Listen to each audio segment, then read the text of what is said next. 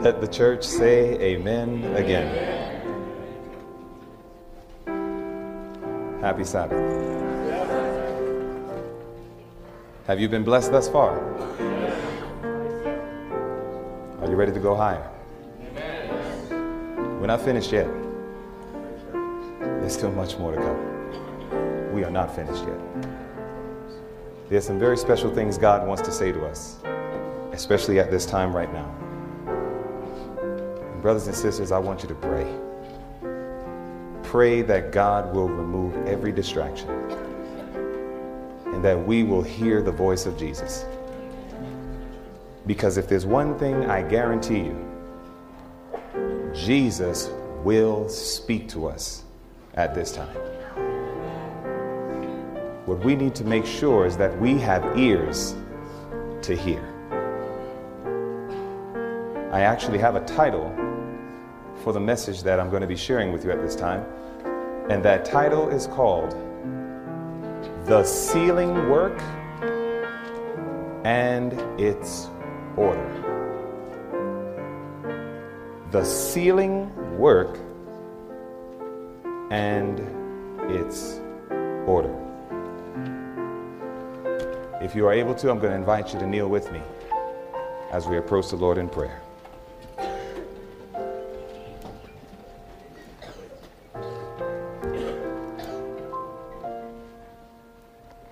Heavenly Father, Lord, we are so grateful for the privilege and the opportunity to talk with you as one talks with a friend. You've already demonstrated your f- friendship to us. But you said, Greater love hath no man than this, than when a man lays down his life for his friends. And Jesus, he fulfilled his work. But Father, now it's our turn. We want to be a friend of Jesus. But Lord, teach us how to lay down our lives. Father, we come with all of our several needs. We ask you to please speak to our heart in a very marked manner. Forgive us, Lord, of our sins and open our eyes and help us to behold wondrous things out of your word. Father, may you take all of our lives and let it be consecrated, Lord, to thee. Help us, Father, to truly experience heart reform and to understand the sealing work and its order. We ask these things, dear God, in Jesus' name. Amen.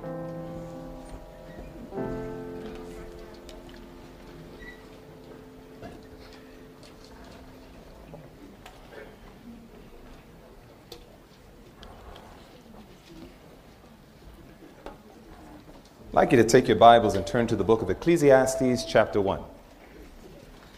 Ecclesiastes, chapter 1.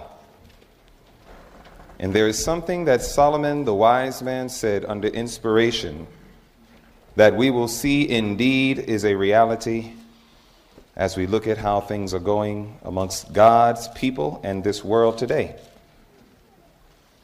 The Bible says in Ecclesiastes chapter 1, if you're there, please say amen. amen. All right, the Bible says in Ecclesiastes chapter 1, we're going to look at verse 9. In Ecclesiastes 1 and verse 9, it says, The thing that hath been, it is that which shall be. And that which is done is that which shall be done. And there's how many things? No new thing under the sun. History has a tendency to repeat itself. Think about it. The text literally told us the thing that hath been, that's the past, is that which shall be, that's the future. And that which is done, that's done presently, is that which shall be done, future. No new thing under the sun. And the reason why I found this text to be a very appropriate way to start the message is because there was an event, a story that took place under the sun that I believe God wants to make very clear to you and I today. Brothers and sisters, I'm going to talk to you straight. Amen. And talking straight does not mean that we lose our tact and our love in the midst of talking straight. But, brothers and sisters, we're living in such a time in Earth's history that we need to hear a straight testimony. Is that right? Amen. Bible says in Genesis chapter 4, a story that took place under the sun, upon which there is no new thing. The Bible says in Genesis, the fourth chapter, when you see how God is going to reveal something to us, and what we got to do is when we read the text, we're going to try to see, Lord, where does this apply to me? Because, brothers and sisters, I'm going to tell you right now, a gospel that is not practical is a worthless gospel. A gospel that you cannot apply, a gospel that you cannot implement, a gospel if all it does is make you an intellectual giant, but at the end of the day, you just went from an ignorant sinner to an intelligent sinner, then in the end, brothers and sisters, all sinners are going to end up in the same place anyhow, ignorant or intelligent. God's desire is to meet us as ignorant sinners and show us how we can become intelligent saints of God. Amen. The Bible says in Genesis, the fourth chapter, we're going to go ahead and start at verse 1. We're going to read verses 1 to 10. I'll read verse 1, you read verse 2, I'll read verse 3, and the list goes on, and we'll take it all the way down to verse 10.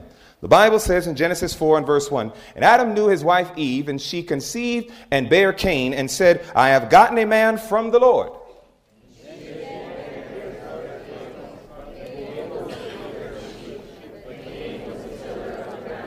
And in the process of time, it came to pass that Cain brought of the fruit of the ground an offering unto the Lord.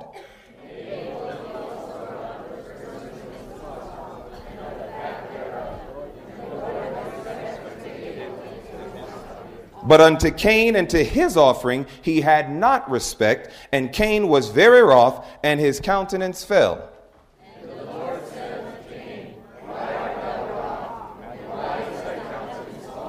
If thou doest well, shalt thou not be accepted? And if thou doest not well, sin lieth at the door. And unto thee shall be his desire, and thou shalt rule over him.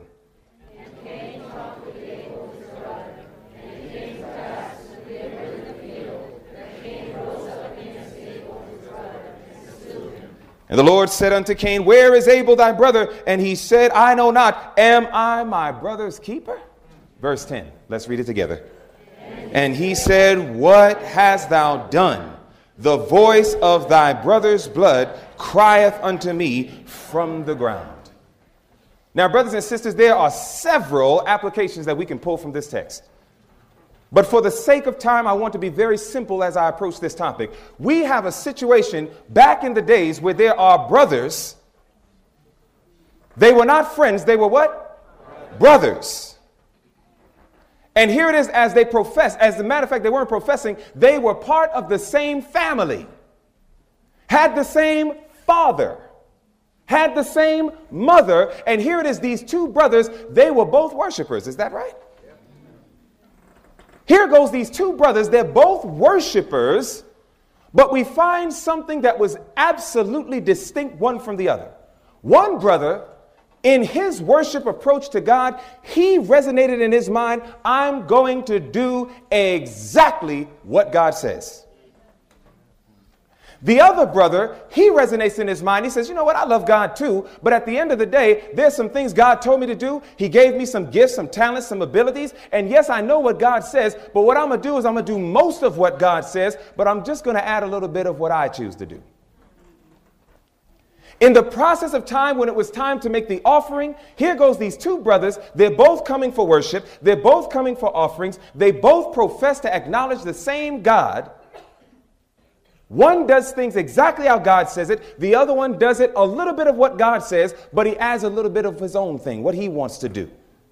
God looks at the offerings and he makes it plain. You, the one who did everything I told you to do, he says, I accept yours. You, the one who goes ahead and decides to give me some of me and some of Christ, I cannot accept it.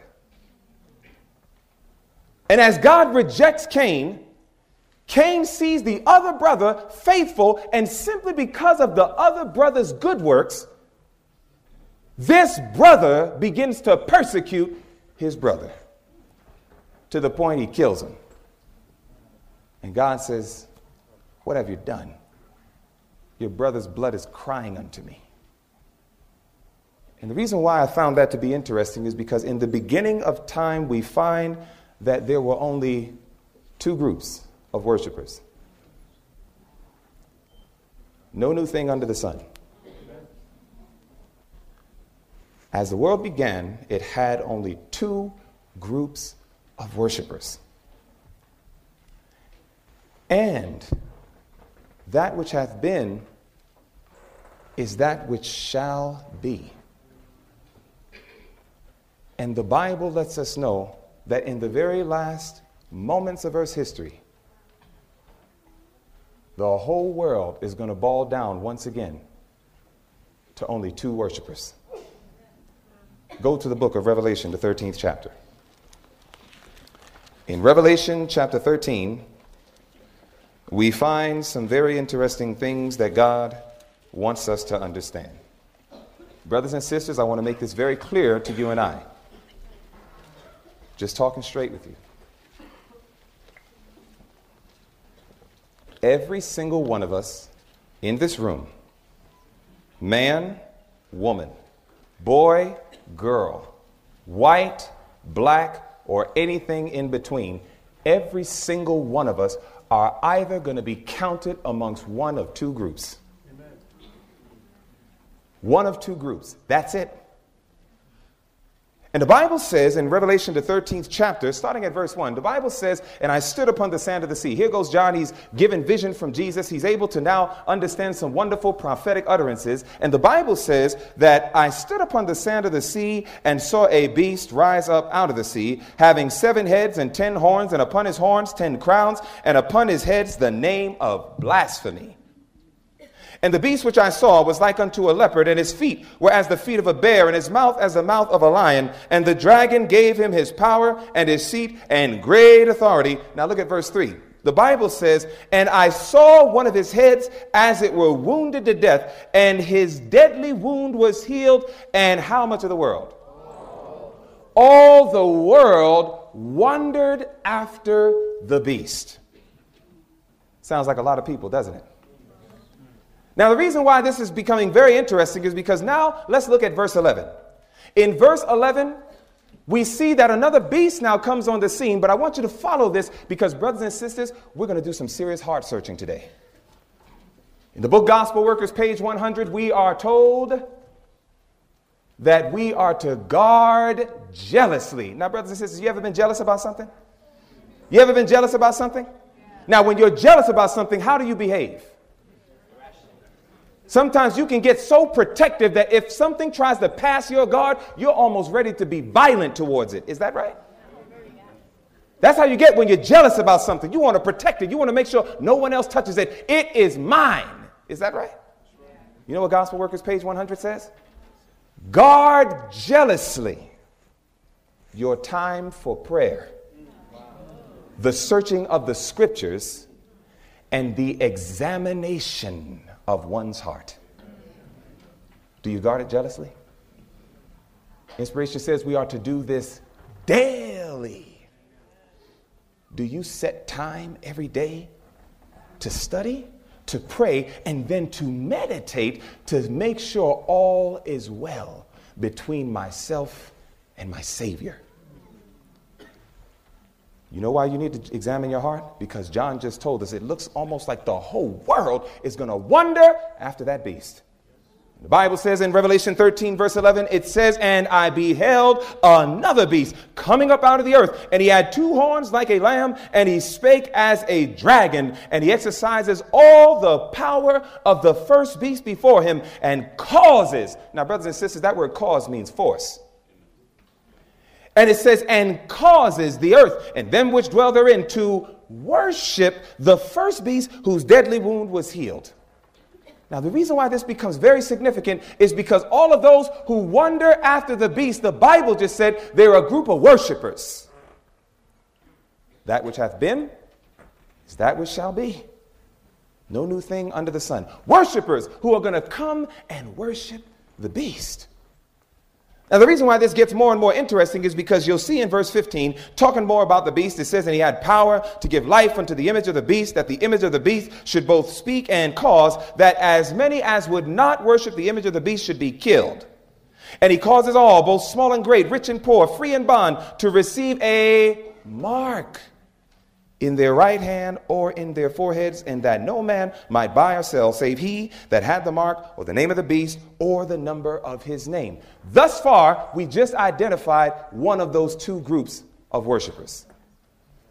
The Bible clearly shows in the last days that there is going to be a beast power that is going to link up with another beast power, and these are going to come together to force every individual on planet Earth to worship their way. Now, John, when he sees this, he says, Man, it looks almost like the whole world. Now, brothers and sisters, was John known to be the beloved? Is that right? John the beloved. Who did he love? Jesus. Jesus. Was the beast power for Jesus or against him?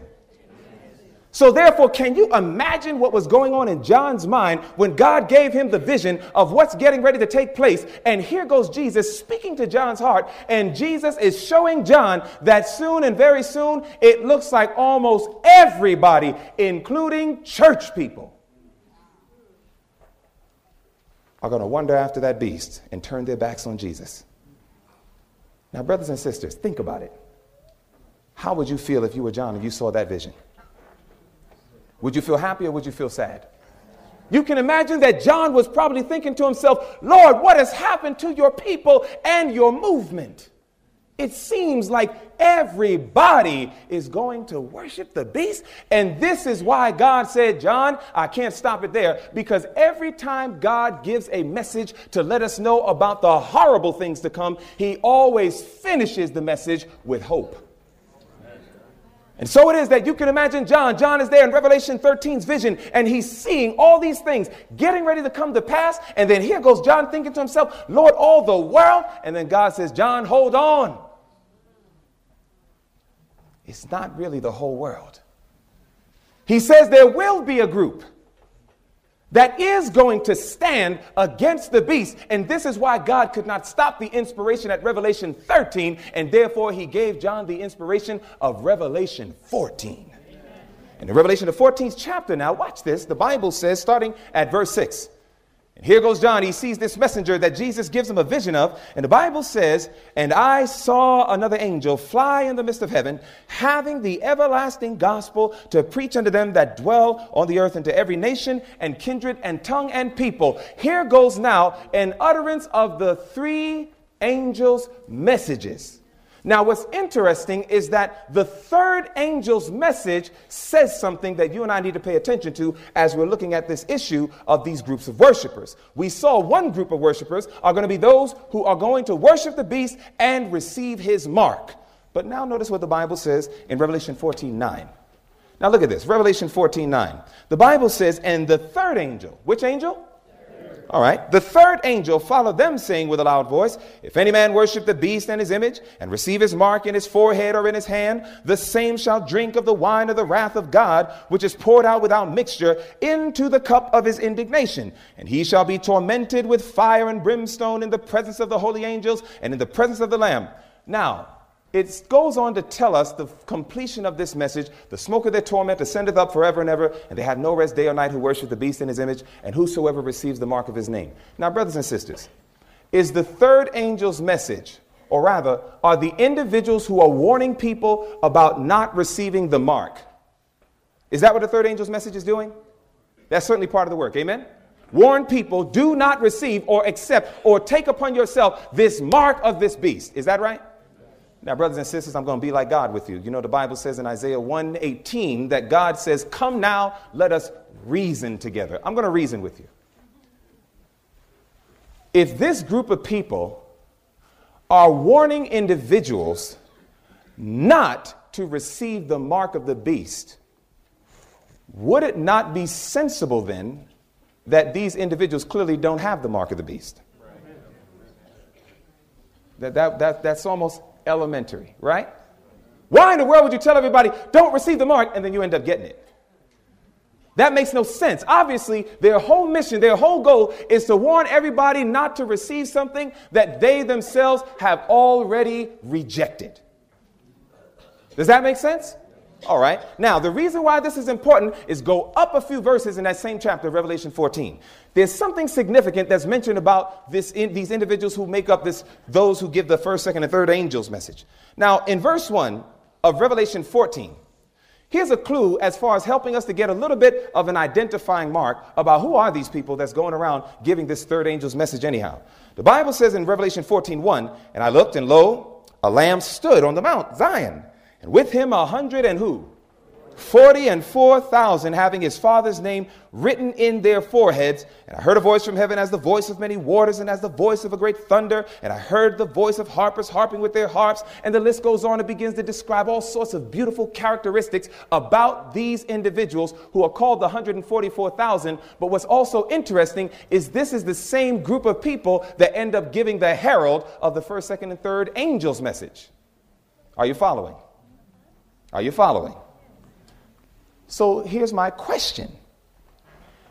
If these individuals who are worshipers, because even in the first angel's message, they're calling people to worship God, if these individuals don't have the mark, then what do they have? The seal. Let's go to Revelation 7.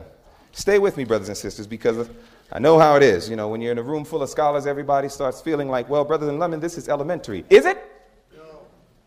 We'll see in just a moment. As I said before, every car has to start at 30 before it gets to 60. Buckle up. Amen. Stick with me. Stay with me. The Bible says in Revelation, the seventh chapter, starting at verse 1. It says, And after these things I saw four angels holding the four winds of the earth, that the wind should not blow on the earth, nor on the sea, nor on any tree. And I saw another angel ascending from the east, having the seal of the living God. Praise God. And he cried with a loud voice to the four angels to whom it was given to hurt the earth and the sea, saying, Hurt not the earth, neither the sea nor the trees, till we have done what? Sealed the servants of our God in their foreheads. Verse 4 And I heard the number of them which were sealed. And what was that? Of, and then it goes on to say, And there were sealed uh, how many? 140 and 4,000 of all the tribes of the children of Israel. My message is not so much to get into identifying points of the 144,000. One thing that we can clearly see is that same group in Revelation 14 that was heralding the third angel's message naturally is the same group we're reading about here in Revelation 7. Are you following? All right. So, therefore, you got one group who represents a large number of people who are going to worship the beast and receive his mark. And then you have a smaller number that is going to have the seal of the living God. Now, brothers and sisters, pay attention. The Bible said in Revelation 14 9, if any man worship the image, eh, worship the beast and receive his mark in his sword is in his hand, what was going to happen to him? It says, The same shall drink of the wine of the wrath of God, poured out without mixture. Meaning that God says, This will not be like times past. God says this is not going to be something where I'm going to go ahead and allow some condemnation or punishment or judgment, whatever words you want to use. And God is not saying that I'm going to mix it with mercy like I've done in the past. When God dealt with those in Egypt, brothers and sisters, there was mercy.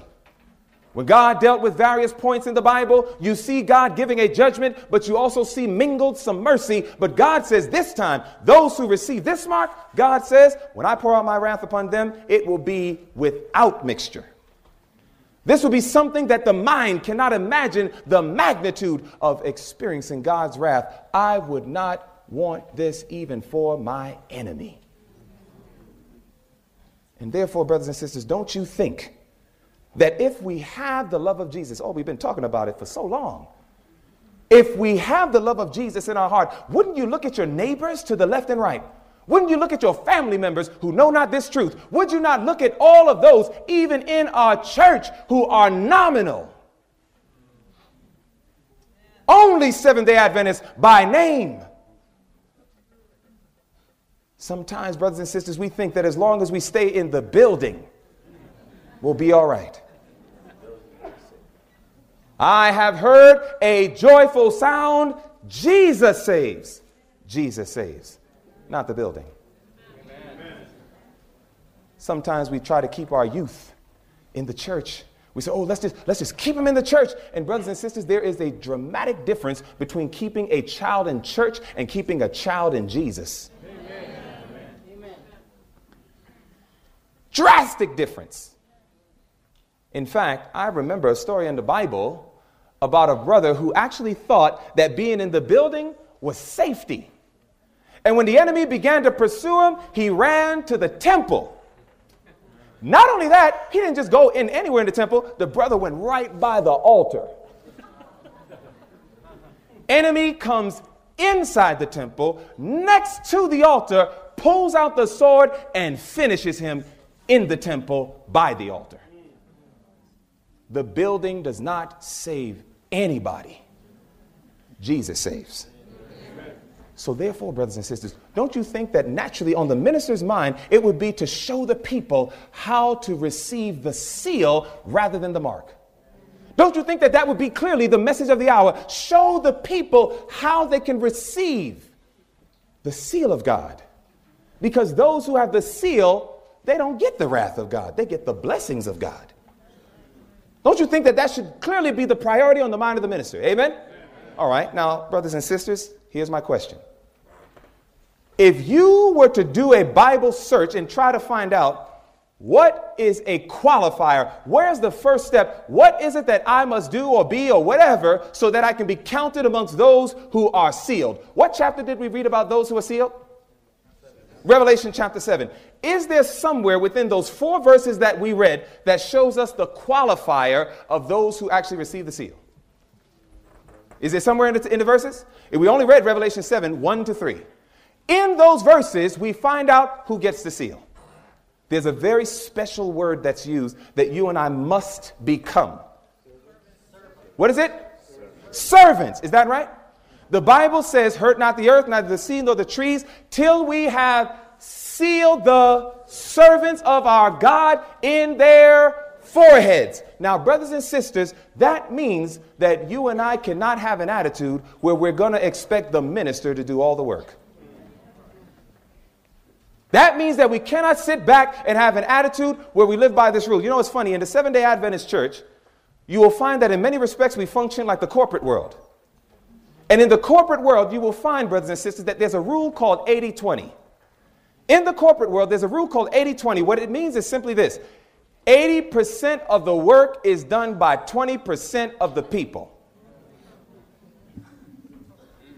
And often, if we scan our churches, we find ourselves expecting pastors and elders typically to do the work while many of us sit back and just drop some change. Now, brothers and sisters, listen. It's amazing how we can take something that was designed for good and allow it to become a curse in our lives. You know, when I, when I, when I examine Isaiah 28 and when it talks about those who shall teach knowledge, and it says those who are weaned from the breast and drawn, drawn, weaned from the milk and drawn from the breast. You remember reading that in Isaiah 28? You know, brothers and sisters, milk is good and nourishing for babies.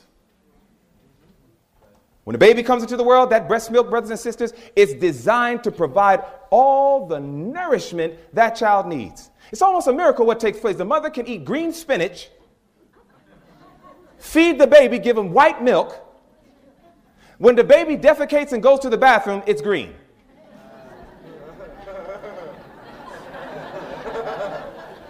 It seems like God, you know, He understands that the, the, nutrients, the nutrition, it passes through. But you know what's interesting? That same milk was that was designed to be the nourishment for the child. If that child grows to age 5 and 10 and 15, and if that child says, Give me more milk, and all that child gets is milk, brothers and sisters, the same thing that was designed for their nourishment can now be the same instrument that causes their lack of nourishment. God never intended for the returning of tithe and offerings to be your religion. And I remember this because when I was in the world in the industry, the hip hop industry, there were many people who was preaching and teaching and rapping for the devil, but at the same time, they would always drop some change in the church. And they felt like, oh, yes, this is it. This is my way of keeping some religion in my heart. But even worse is we find in the church today, brothers and sisters, there are people who are pushing all of the responsibility on other folks and saying, You work, I'll just drop some change in. God loves your change, brothers and sisters. But don't be deceived to make your change your religion. God says, I don't want so much your money, I want you. Now, follow me, brothers and sisters. The sermon hasn't started yet. follow me, seriously, stick with me, stick with me. What God is trying to show us is that the only individuals who are going to receive the seal is you got to serve. You got to serve. We got to understand there's a role that you play. This is the reason why many of you have come out to the Army Bible Boot Camp and several places because you want to be equipped so that you may serve. Amen? Amen? All right, good, good, good, good, good, good, good, good, good. Now, here's the next question. I learned this as a father. I'm a father of four. I learned this. It is one thing to tell a child what to do. It is a whole different thing to show them how to do it.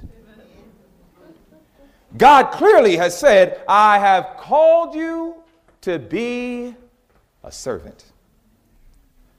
But the question is, how do we serve? Now, brothers and sisters, before we talk about how to serve, I want to show you how not to serve. Go to the book of Second Corinthians, chapter 10. In Second Corinthians chapter 10, it is imperative that we understand, before we talk about how to serve, we want to make sure we understand how not to serve. The Bible says in Second Corinthians, the 10th chapter, and when you get there, please let me know by saying amen. In 2 Corinthians, the 10th chapter now, notice what the Bible says in verse 12. The Bible says, remember, we're studying to make sure we do not make the mistake like many others have made when it comes to Christian service. The Bible says, For we dare not make ourselves of the number or do what? Compare ourselves with some that commend themselves. Why? But they measuring themselves by themselves and comparing themselves among themselves are wise? Are not wise. So often, sometimes when we say, all right, let's get ready and let's begin to serve, and we go ahead and instead of downloading information from the most holy place, we begin to look to the right and left, and sometimes we'll even look at places that constitute what the Bible calls Babylon, and we'll go ahead and compare ourselves to them and bring their style of worship into our church and call it service. God says, How could you do that?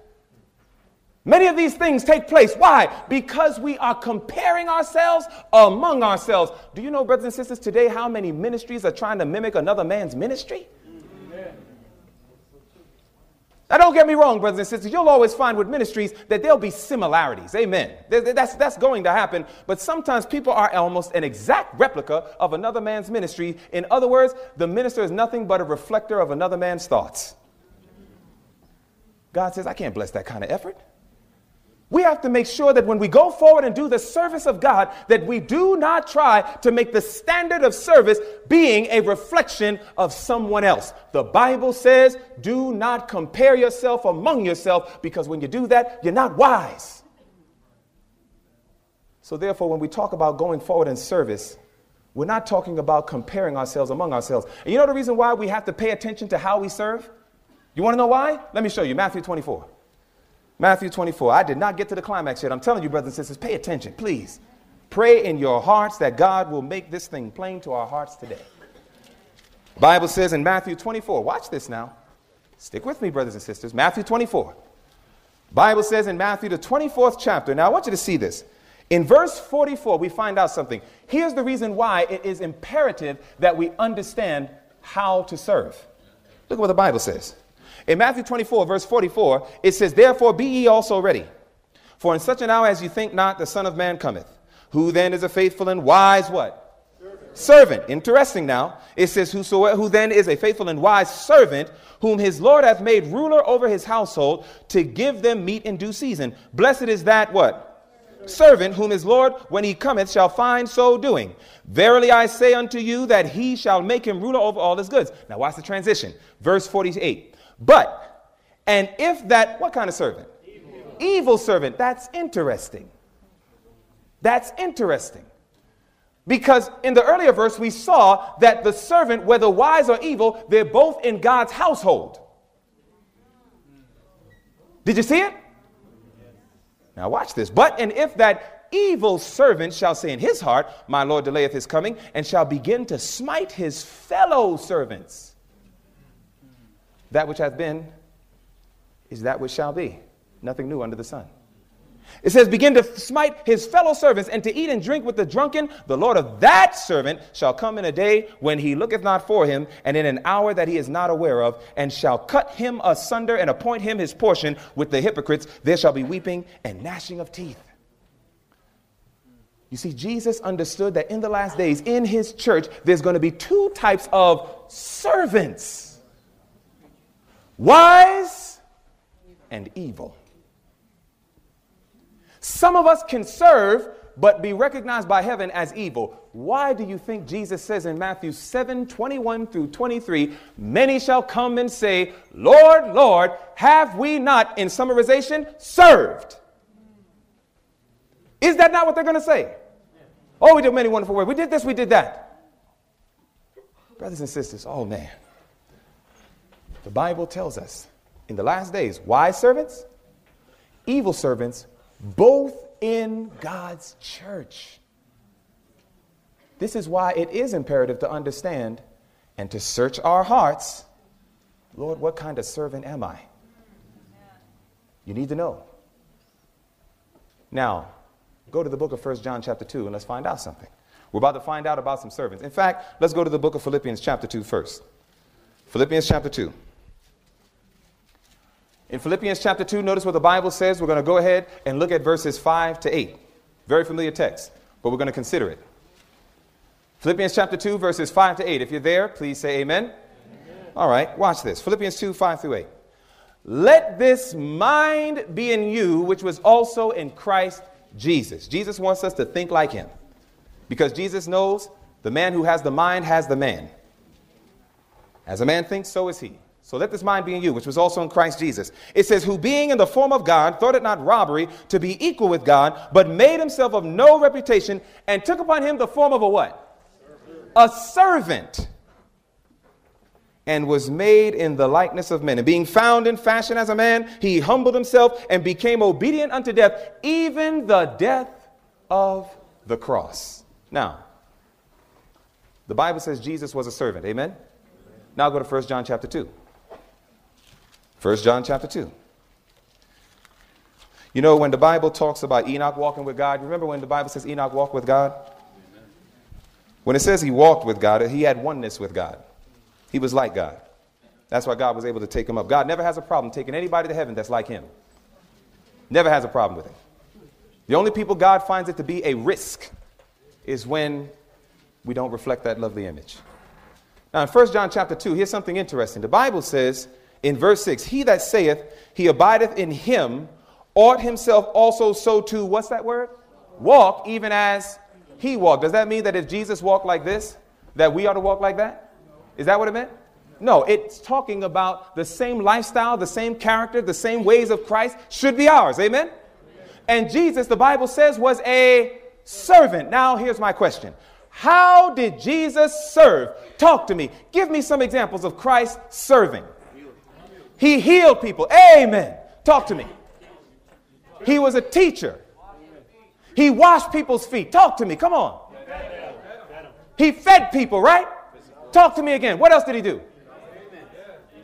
He preached, he taught, he healed. He did all sorts of wonderful works. Amen? Desire of Ages, page 74. Jesus is our example. Amen. Father in heaven, I pray, dear God, that you will help our hearts and our minds to receive what you are about to show us. Help every movement, Lord God, to stop. Let nothing be done, Lord, that would cause a distraction. Help our minds, Lord, to please see what you're trying to say to us we want your seal. But we must understand in the sealing work, there's an order. Open our eyes, we pray. In Jesus' name. Jesus is our example. There are many. There are how much? There are many who dwell with interest upon the period of his public ministry. I asked you a question How did Jesus serve? You said he taught, you said he healed, you said he washed people's feet. All of that related to his public ministry. Jesus is our example. There are many who dwell with interest upon the period of his public ministry while they pass unnoticed the teachings of his early years. But it is in his home life, his what? That he is the pattern for all children and youth and brothers and sisters, I must tell you, and for adults. Often, when we think about being like Jesus, we focus on public ministry. Was Jesus a servant? Is he our pattern? Should we walk as he walked? Brothers and sisters, before Jesus served in the community, he first mastered serving in the home. This is why he was so powerful in serving in the home for 30 years that it only took three and a half to finish the work. Since 1844, Christ left the holy place to the most holy place. You think that he wanted to stay there for 166 years?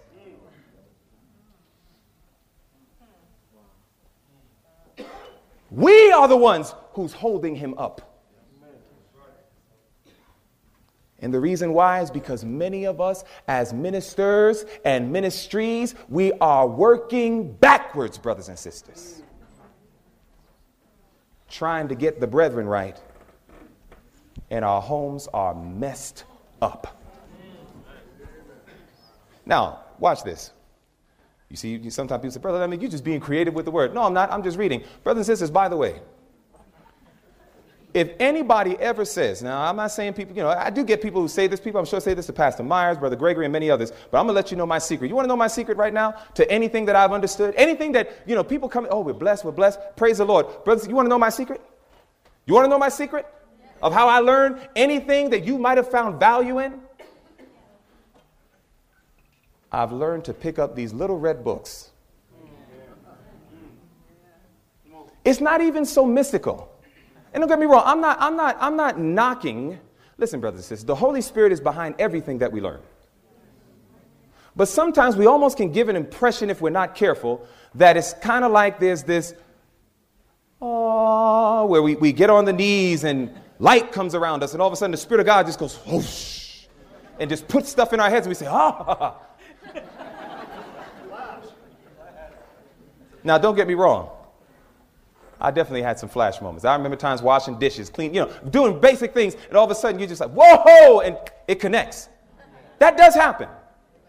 But brother says, I'll tell you the truth. The majority of the great information I found is reading books like Patriarchs and Prophets, Prophets and Kings, Desire of Ages, Acts of the Apostles, Great Controversy, Manuscript Releases, 1888 Messages, t- uh, t- uh, Testimonies from Ministers, workers, Minister, Gospel Workers, Brothers and Sisters, Testimony to the Church, Volumes 1 through 9. It's these wonderful books that if we just read them, you'll find the same wisdom in it. The home life. Now, where did I get this from? I got it from volume 5 of the Testimonies to the Church, page 214. Listen to this solemn statement. This thing brought me to my knees. I'm serious. It says in volume 5 of the Testimonies to the Church, not all who profess to keep the Sabbath will be sealed. I like that. That's sobering. Because sometimes we think all I got to do is stop doing a bunch of stuff for 24 hours and therefore I got the seal. Volume 5 of the Testimony to the Church, page 214. It says, Not all who profess to keep the Sabbath will be sealed. There are many even among those who teach the truth. So that means that ministers are included in this. Many of those who teach the truth to others who will not receive the seal of God in their foreheads. Is not this whole study talking about how we receive the seal? Now, brothers and sisters, please listen to this. Sometimes people say, well, maybe these folks don't get the seal because they didn't understand righteousness by faith. They didn't understand our 1888 message. Now, brothers and sisters, let me tell you something. I believe there's been a lot of power demonstrated at this conference. And I believe God brought some serious giants in here. And I'm excluding myself from that.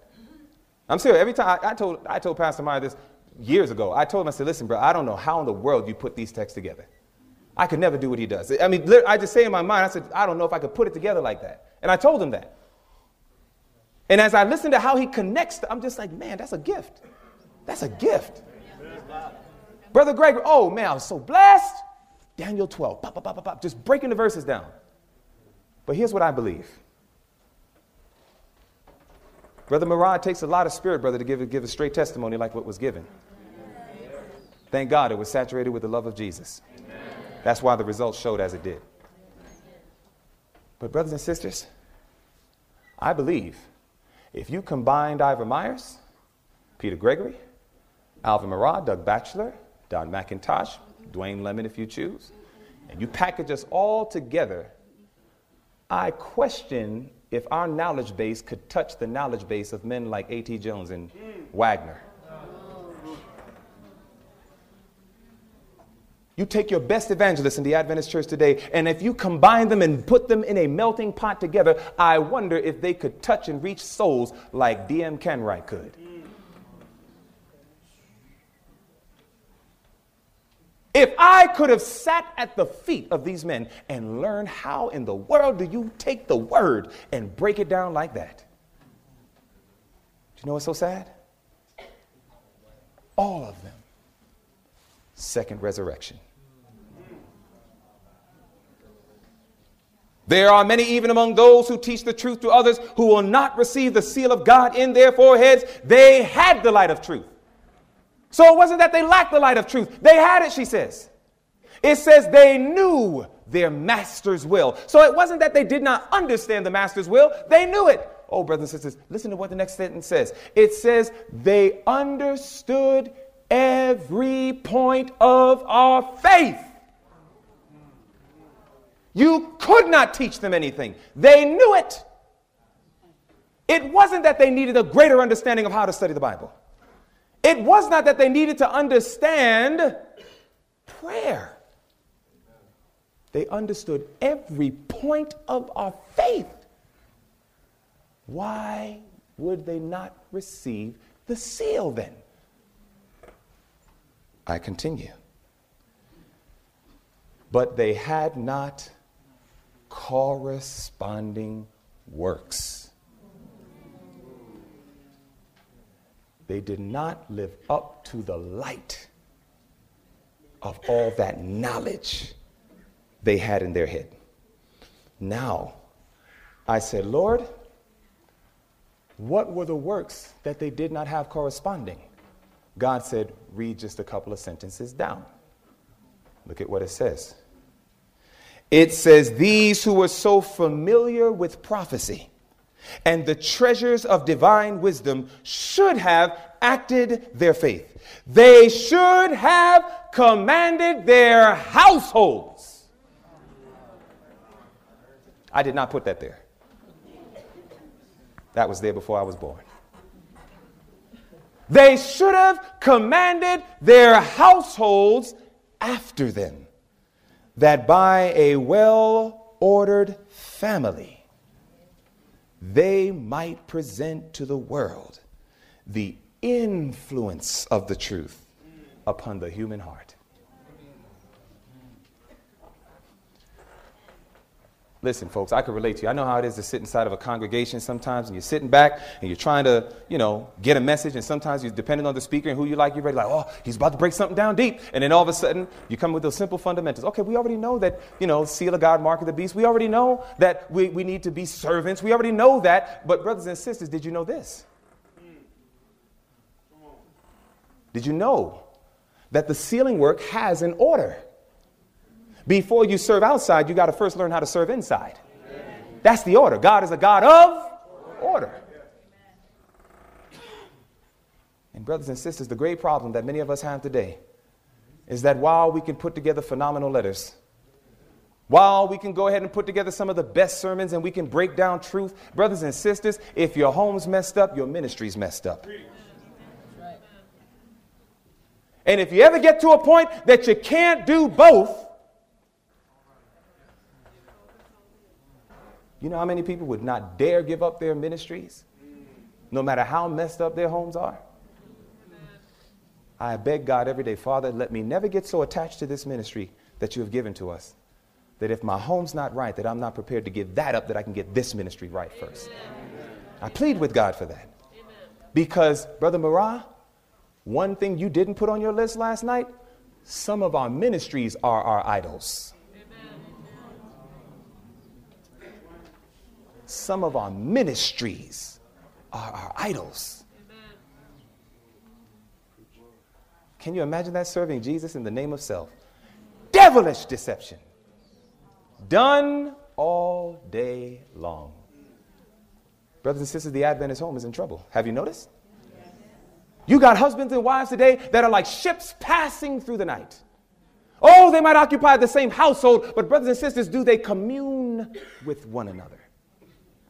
Today, we have parents that think that, oh, the way that we have recreation with our children is we'll take them somewhere and let them go play. Volume one of the testimony says that we need to learn to be children with our children.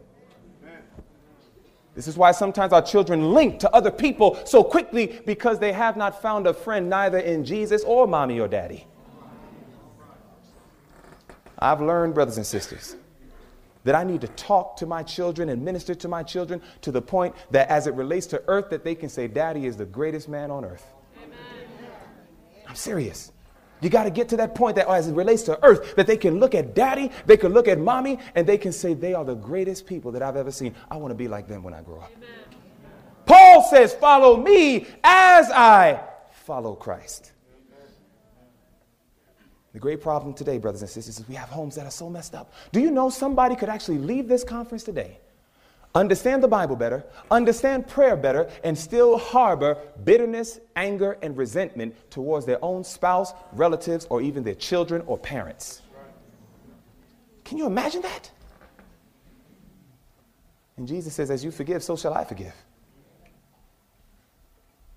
Now, brothers and sisters, in volume 7 of the Testimonies to the Church, page 62, we're told that we have come to the point in time that every member of the church should take hold of medical missionary work.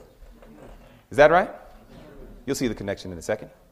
Every member, every member should take hold of it. Does that include ministers? Ministers are not called to have a medical missionary on their team. Ministers are called to be medical missionaries. Is that right? So, whether minister or those in the pew, all of us are called to be medical missionaries. Amen? Amen? Now, medical missionaries are taught ascertain the cause of a problem. In other words, we are not taught to treat symptoms. We're taught to ascertain causes. Is that right? You see, brothers and sisters, we have to understand. Proverbs 26 2 says, The curse causeless shall not come. A curse never comes without a cause being there as the foundation. Job 29 16 says, The cause which I knew not, I searched it out. So therefore, we are to search out the cause when a problem comes. Is that right? We are not to limit that to just health problems. That principle should reside in every dynamic of what makes up human life. So when you see the Adventist home going down the down spiral, God naturally wants us to ask the question what's the cause? Are you following? Would you like to know what the cause is of why so many of our homes are messed up right now? Now, you know what's so beautiful? I also found out this. In my medical missionary training, I found out something. The cure is typically in the cause.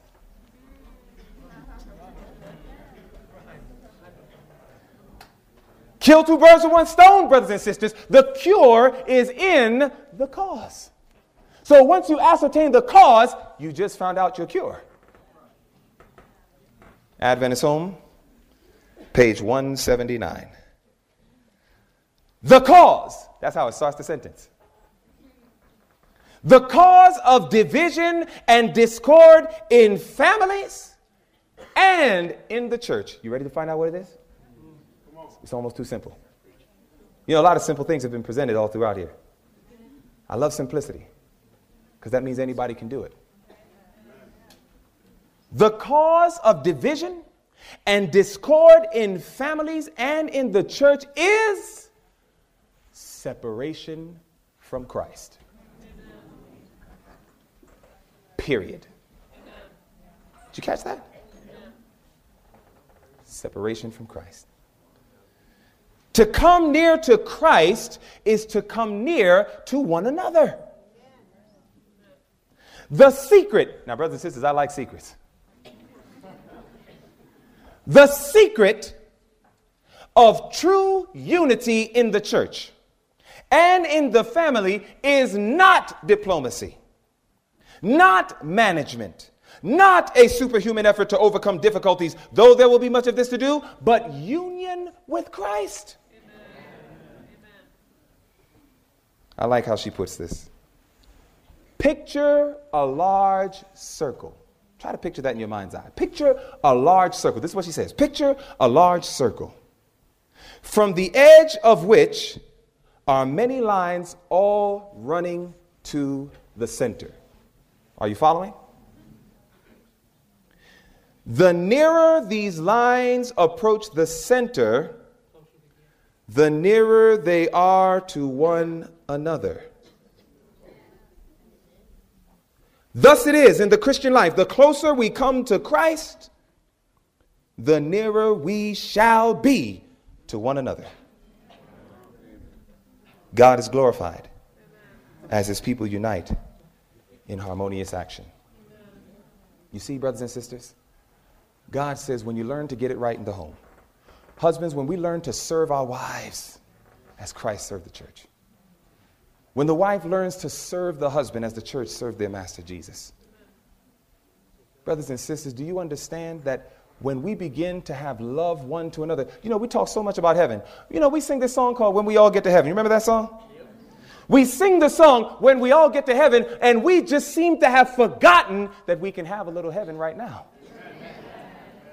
Adventist home, page 15. Home should be made all that the word implies. It should be a little heaven upon earth. A place where the affections are cultivated instead of being studiously repressed. Our happiness depends upon this cultivation of love, sympathy, and true courtesy to one another. There's a lot of neglect. Brothers and sisters, woe be unto me if I spend more time, ladies, trying to teach you the truth and I neglect to teach my wife the truth. Woe be unto me. Woe be unto any wife that would spend her time trying to educate a bunch of men on principles of truth and make, doesn't even know or make sure that her own husband understands the principles of truth.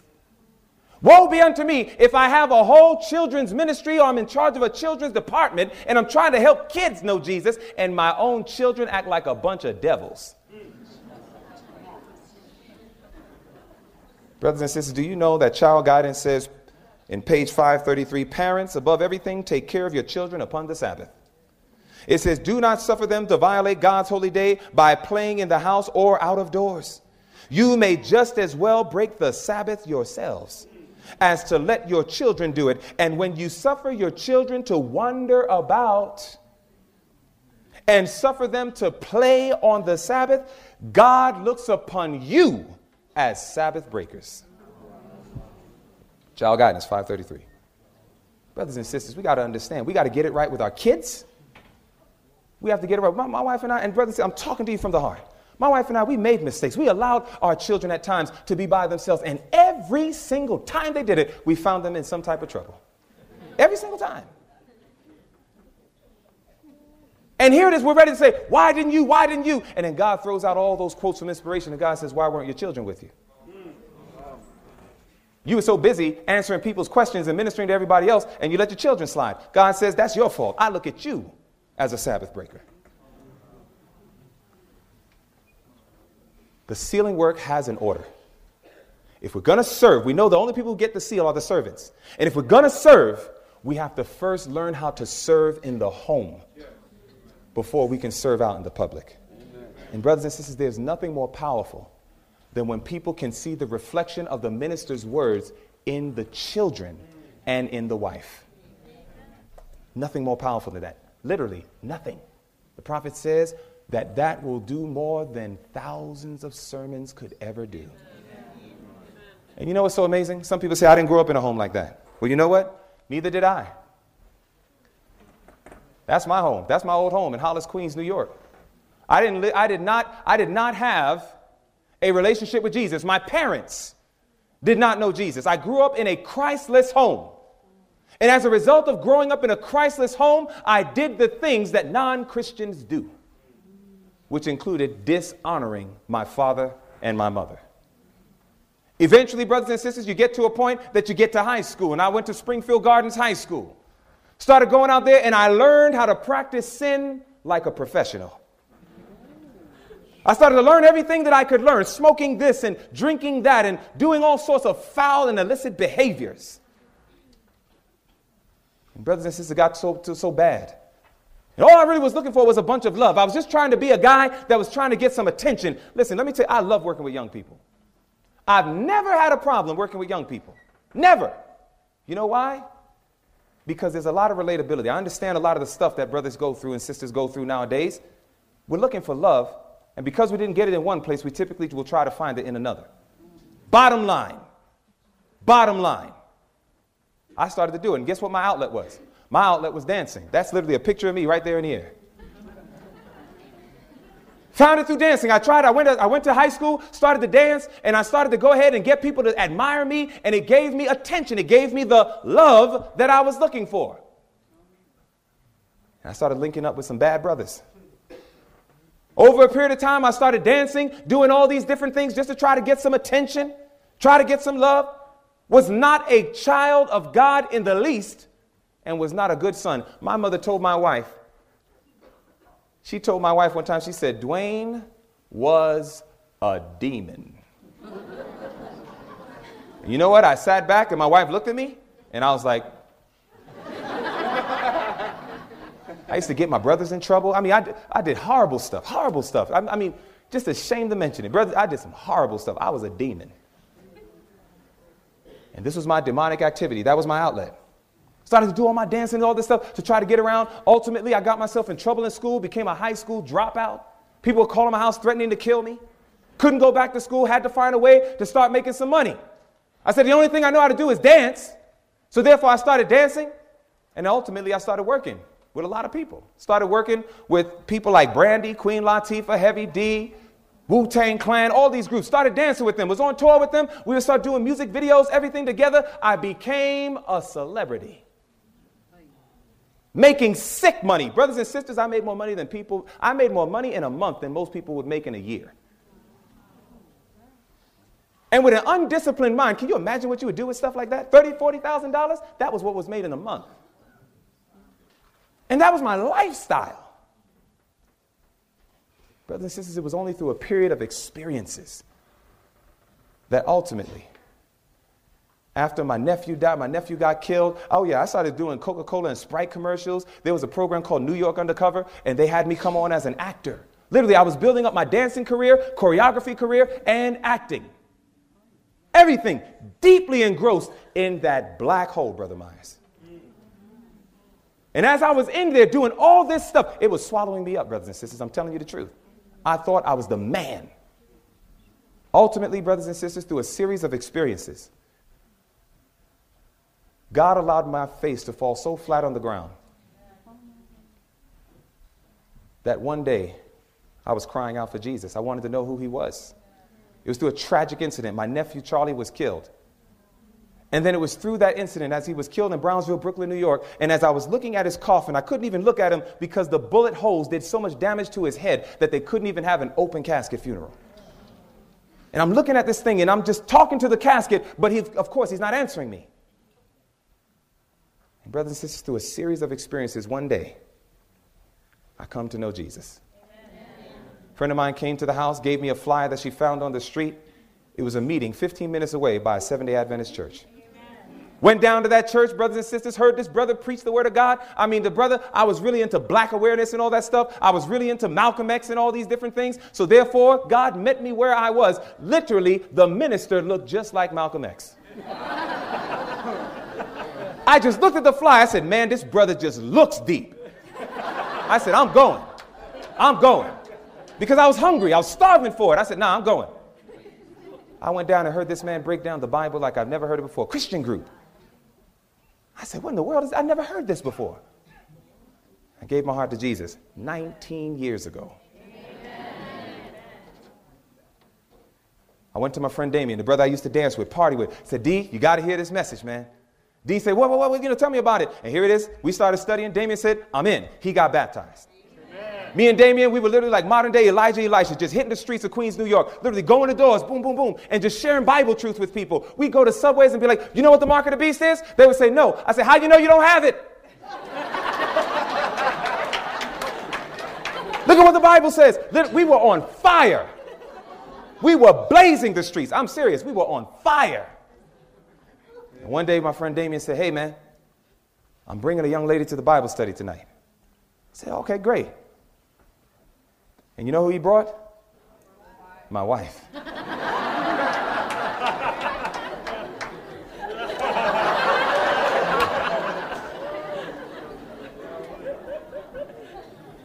she said, Hi. I said, Hi. we studied. After a period of time, she got baptized. Studied with her sister, he, she got baptized. Studied with her brother, he got baptized. And we just, we just started going crazy with this thing. I mean, we were all over the place. Ultimately, we got married. We realized, I told my wife, I said, two years, and then we'll have children. She decided two months.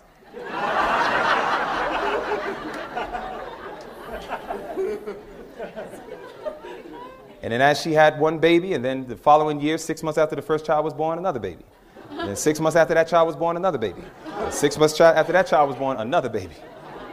In four years, my precious wife was pregnant. Pregnant for four years, and then we had our four children. And we started looking around. We said, listen, we can't raise our children here in these rough cities of New York. That's where we're from, New York. And I was looking at that, I said, man, I can't, I can't do all this. And, you know, I mean, it was very hard. And, and, and, you know, we decided to homeschool because we didn't want our children in public school. We said, no, we're not going to give them money. You know, brothers, it's amazing. Sometimes we will actually do things like if, if somebody were to say to you, hey, give me every penny in your bank account and I will invest it, and there'll be a 50% chance that I'll double your money and a 50% chance that you'll lose it. How many of us would take that risk? Nobody, right? Very few. What if somebody came and said, listen, give me all the money in your bank account, I'll give you, I'll, there's a 70% chance that you'll double your money, but there's a 30% chance you'll lose everything. How many of you would do that investment? Hardly any of us, right? You know, brothers and sisters, if we search our hearts careful enough, do you know we love our money than our, more than our children? We won't even take a 50 50 or 70 30 chance with our money, but when we send our kids in an environment where the whole system is designed to take the mind off of Christ, it's more than even a 50 50 risk. And if the truth be told, brothers and sisters, we said, no, no, no, homeschool. Therefore, I had to work. I started to work. We moved. We moved to Georgia. We moved into a little city. And, brothers and sisters, when we moved to that little city, we knew about a little message called country living. We knew that the Lord was saying, get out of the city into the countries because we knew that there was all sorts of problems in the cities. And it's terribly challenging to raise children there and keep their eyes fixed on Jesus. Amen. Not impossible, but 10 times harder. And so it is, brothers and sisters, that over time, after an incident took place where uh, a party took place next door to my house and somebody took a gun, shot it right in front of our house. And when we moved into our neighborhood, it was a nice one. But it became corrupted very quickly. I said, That's it. We're going out by faith. Put that for sale sign, and brothers and sisters, I saw the Red Sea part. And the Lord put us in our country home we were able to go out there in the country, and I discovered that country living is not so much about simply avoiding the various dangers in life, but country living is really designed to teach you faith in God. Nature is God's second book. It is a wonderful way to teach us Bible truth and simplifying the life. One way that I started to learn this, we started to go ahead and heat our house through wood. Rather than going ahead and just getting the convenient little you know, HVAC type thing. And I'm not knocking anybody who does that, but that's what we did. We started chopping, but you know what it did? It gave me and my boys some of the most beautiful quality time together. We would go down to the end of the trail and we'd start cutting down trees and chopping. I never cut no tree. I'm from New York. I never cut a tree. So it was a brand new experience for me. Was, man, I'm just chopping it down. We started to go ahead and develop a garden. You see that right there? Yeah. Do you see those twigs? Do you know in third selected messages there's a little method that an angel showed Ellen White about how to plant fruit trees? We did that. That is three months after the tree was put in the ground. Now, check it out. You know what the Lord said to me as soon as I saw when my, my backyard is a powerful ministry. Seriously, it ministers. I looked at those fruits, and immediately early writings came to my mind where Ellen White says, What many have learned in years, God's people will learn in months ah. and bear fruit. The garden started to minister to me. The garden. Huh? We ended up having a little area called, that's our trail. Take that trail every so often. We go down the trail just to take a nice walk, or we ride our bikes and we just kind of zoom down the trail for some nice recreation. Not recreation, but recreation. Started going down that trail, brothers and sisters. And then when you get down at the end of the trail, there's a little area that we call our sanctuary. We just go there and it's quiet. It's just quiet. You can hear the voice of God speaking to you. And God began to speak so profoundly. He started showing me, son, you never got your home right as it relates to your parents. You were a demon to your parents. Why don't you start learning how to be an angel to them? I started to go back. I ministered to my mother. And brothers and sisters, I was able to apologize to my mother and to my father for being such a demon. And I told them, I said, by God's grace, I want to be an angel for the last moments of your life. And brothers and sisters, do you know my mother? She said there's only one man on earth that she would ever take religious instruction from. You know who that was? Her son. I remember when my mother was breathing her last breath, and I was on the phone with her. And I said, Mom, I said, You can go to sleep now. I said, I'll be okay. I'm her only son. I'm the youngest of eight, but I'm the only one born through my mother. I said, Mom, you can go to sleep. It's all right. I said, I'll see you in the morning. I said, Do you hear me, Mom? And her last words to me was, Yes, Dwayne. Yes, Dwayne.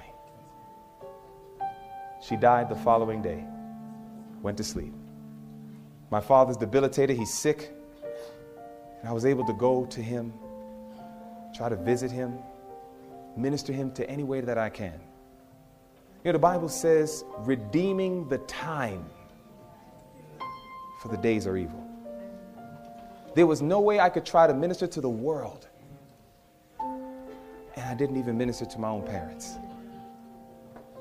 You know, some of us, we need to get things right with our parents. Maybe some of us have been demons to our parents.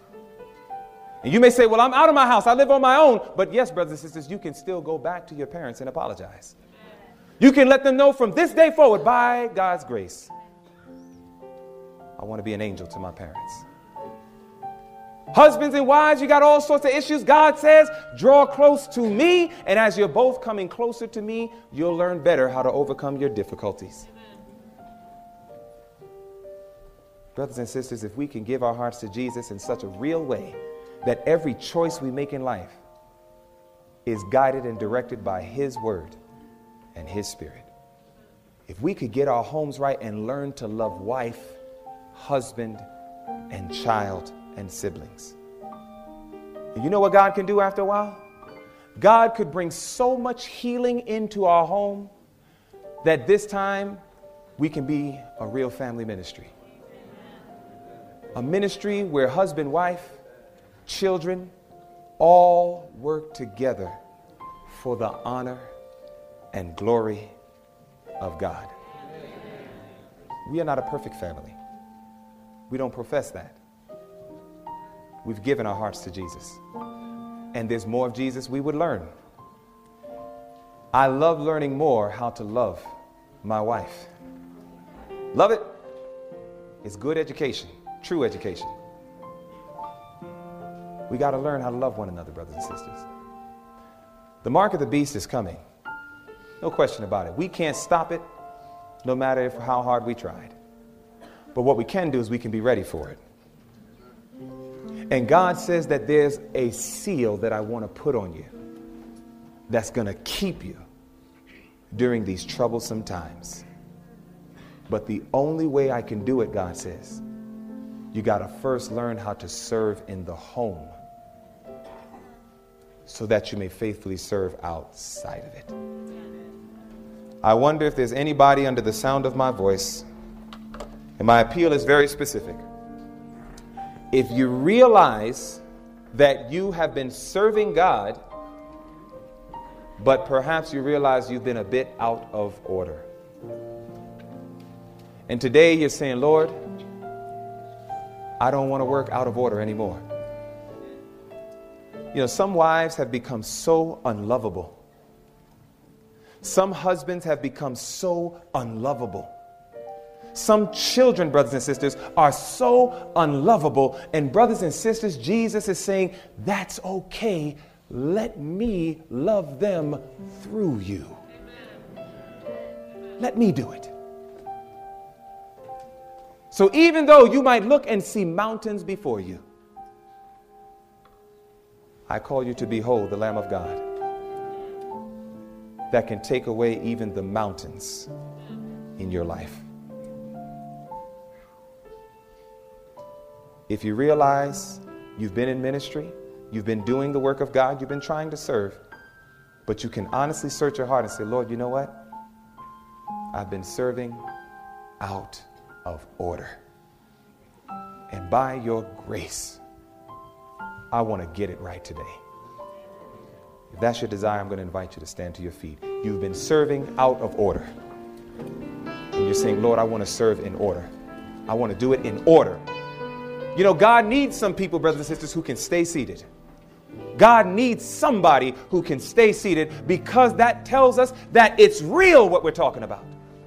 Because God is no respecter of persons. If He can do it for one, He can do it for anybody.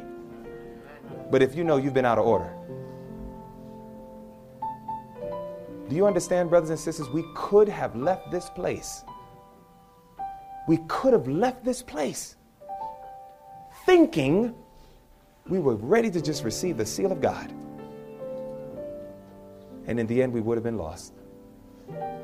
Thank God for His truth. Amen. Truth makes people free. Amen.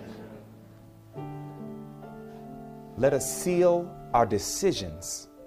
I pray that husbands and wives and families get together, talk to each other.